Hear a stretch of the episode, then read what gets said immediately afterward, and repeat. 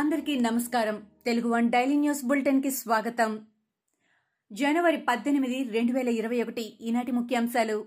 Lockdown కాలంలో loan apps హవా తెలియంది కాదు. లోన్లు ఇచ్చిన తర్వాత వాటిపై యాభై శాతం వడ్డీతో వసూలు చేశారు. అంతేకాదు ఈ బాధ్యత కాల్ సెంటర్లకు అప్పగించడంతో వారి వేధింపులతో లోన్లు తీసుకున్న వారు తీవ్రంగా ఇబ్బందులు పడ్డారు. వీరి వేధింపులకు కొందరు ఆత్మహత్యలు కూడా చేసుకున్నారు. అయితే తాజాగా నిబంధనలు పాటించని రుణ యాప్లను ప్లేస్టోర్ నుంచి తొలగించింది Google. Hyderabad CCS cyber crime పోలీసులు మొత్తం నూట తొంభై యాప్లపై గూగుల్కు ఫిర్యాదు చేయగా ఈ యాప్లను తొలగించినట్లు గూగుల్ హైదరాబాద్ పోలీసులకు సమాచారం అందించింది. కొత్త ప్రాజెక్టుల ఆకర్షణలో ఏపీకి రెండో స్థానం లభించింది. ప్రాజెక్ట్స్ టుడే జాతీయ స్థాయి నివేదికలో ఈ మేరకు వెల్లడించారు.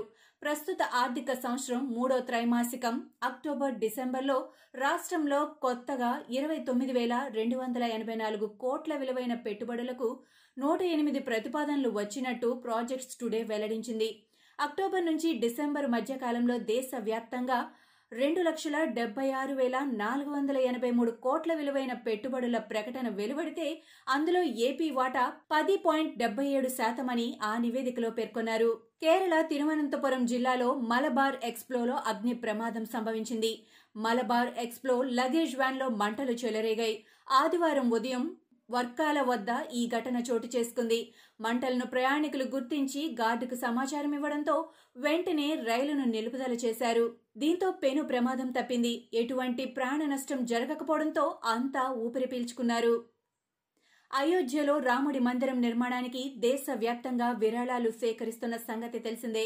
ఈ నెల పదిహేను నుంచి ఫిబ్రవరి ఇరవై ఏడు వరకు విరాళాలు సేకరించనున్నారు. దీనిపై శ్రీరామ్ జన్మభూమి తీర్థ క్షేత్ర ట్రస్ట్ ప్రధాన కార్యదర్శి చంపత్ రాయ్ స్పందించారు.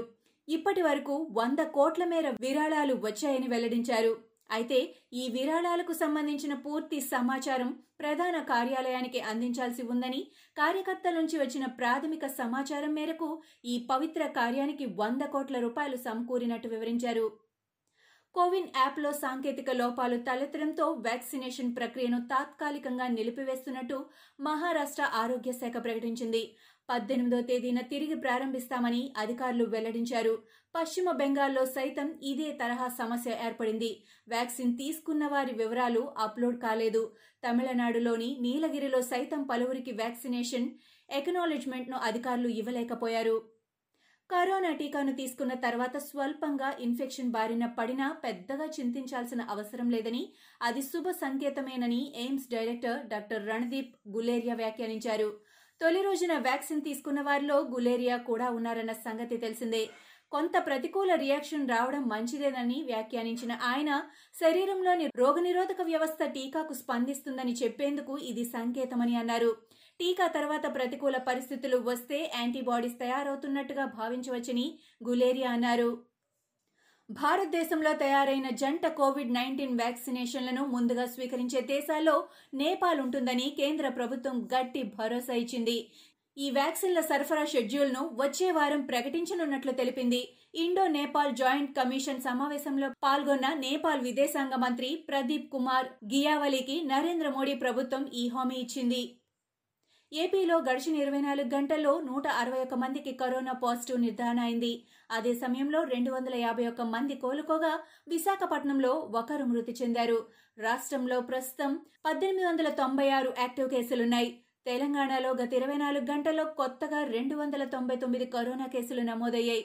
గత ఇరవై నాలుగు గంటల్లో కరోనాతో ఇద్దరు ప్రాణాలు కోల్పోగా అదే సమయంలో మూడు వందల డెబ్బై తొమ్మిది మంది కోలుకున్నారు. తెలంగాణలో ప్రస్తుతం నాలుగు వేల నూట తొంభై ఒక్క యాక్టివ్ కేసులున్నాయి. భారత్లో గత ఇరవై నాలుగు గంటల్లో పదిహేను వేల నూట నలభై నాలుగు మందికి కరోనా నిర్ధారణ అయింది. దేశంలో నమోదైన మొత్తం కరోనా కేసుల సంఖ్య ఒక కోటి ఐదు లక్షల యాభై ఏడు వేల తొమ్మిది వందల ఎనభై ఐదుకు చేరింది. గడిచిన ఇరవై నాలుగు గంటల సమయంలో నూట ఎనభై ఒక్క మంది కరోనా కారణంగా మృతి చెందారు. దీంతో మృతుల సంఖ్య ఒక లక్ష యాభై రెండు వేల రెండు వందల డెబ్బై నాలుగు పెరిగింది. ప్రస్తుతం రెండు లక్షల ఎనిమిది వేల ఎనిమిది వందల ఇరవై ఆరు యాక్టివ్ కేసులున్నాయి. కరోనా వ్యాక్సినేషన్ కార్యక్రమం నార్వేలో విషాదాన్ని మిగిల్చింది. ఫైజర్ తయారు చేసిన వ్యాక్సిన్ను దేశంలో ఇస్తుండగా టీకాను తీసుకున్న వారిలో ఇరవై మూడు మంది వయోవృద్ధులు తీవ్ర అస్వస్థత బారిన పడి కన్నుమూశారు. మరో పదహారు మంది ప్రాణాలతో పోరాడుతున్నారు. వ్యాక్సిన్ తీసుకుంటే కలిగే స్వల్ప దుష్పరిణామాలే వృద్ధాప్య కారణంగా వారిలో పెను ప్రభావాన్ని చూపాయని వైద్య నిపుణులు గుర్తించారు. అమెరికాలో చరిత్రలో ఎన్నడూ లేనంతగా అమెరికాకు కొత్త అధ్యక్షుడిగా ఎన్నికైన జో బైడెన్ తన అధికార గణంలో ఇరవై మంది భారతీయులకు చోటు కల్పించారు. అందులో పదమూడు మంది మహిళలే ఉండటం మరో విశేషం. అందరికీ శ్వేత సౌధంలో కీలక పదవులు అప్పగించారు. వాస్తవానికి అమెరికా జనాభాలో భారతీయ అమెరికన్ల వాటా కేవలం ఒక్క శాతం. అలాంటిది ఒకేసారి ఇంతమంది ఇండియన్ అమెరికన్లకు ఆయన అవకాశం ఇవ్వడంపై హర్షం వ్యక్తమవుతోంది. ఈ నెల ఇరవైన అమెరికా నలభై ఆరో అధ్యక్షుడిగా బైడెన్ ప్రమాణ స్వీకారం చేయనున్నారు. కరోనా మహమ్మారి పుట్టినిల్లు చైనాయేనని నిర్ధారించేందుకు మరింత బలమైన ఆధారం లభ్యమైంది. ప్రపంచ దేశాలకు కరోనా మహమ్మారి గురించి తెలిసింది గత ఏడాది నుంచే కానీ చైనా రెండు వేల పదిహేడులోనే దీనిని గుర్తించింది. చైనాలోని వ్యూహాన్ ఇన్స్టిట్యూట్ ఆఫ్ వైరాలజీకి చెందిన పరిశోధకులు కొందరు ఓ గుహలో కరోనా సోకిన గబ్బిలాల నుంచి శాంపిల్స్ సేకరిస్తూ ఉండగా వారిని గబ్బిలాలు కరిచాయి. ఈ పరిశోధనలో పాల్గొన్న శాస్త్రవేత్తలు తాజాగా ఈ విషయాన్ని వెల్లడించారు. తమను కరోనా సోకిన గబ్బిలాలు కరిచినట్టు అంగీకరించారు. చేతికి రబ్బరు తొడుగులు ధరించినప్పటికీ ఓ గబ్బిలం కోర చేతికి గుచ్చుకుందని ఓ పరిశోధకుడు చెప్పాడు. ఇవి ఈనాటి ముఖ్యాంశాలు. మరికొన్ని ముఖ్యాంశాలతో మళ్ళీ రేపు కలుద్దాం. ఈ షోని క్రమం తప్పకుండా వినాలనుకుంటే మీరు ఈ షో వింటున్న ప్లాట్ఫామ్లో కానీ లేదా Google podcast Apple podcast Gaana మరియు ఏ ఇతర పాడ్కాస్ట్ యాప్లోనైనా సెర్చ్ చేసి సబ్స్క్రైబ్ అవ్వండి. కొత్త ఎపిసోడ్ వచ్చినప్పుడు మీకు అప్డేట్ వస్తుంది.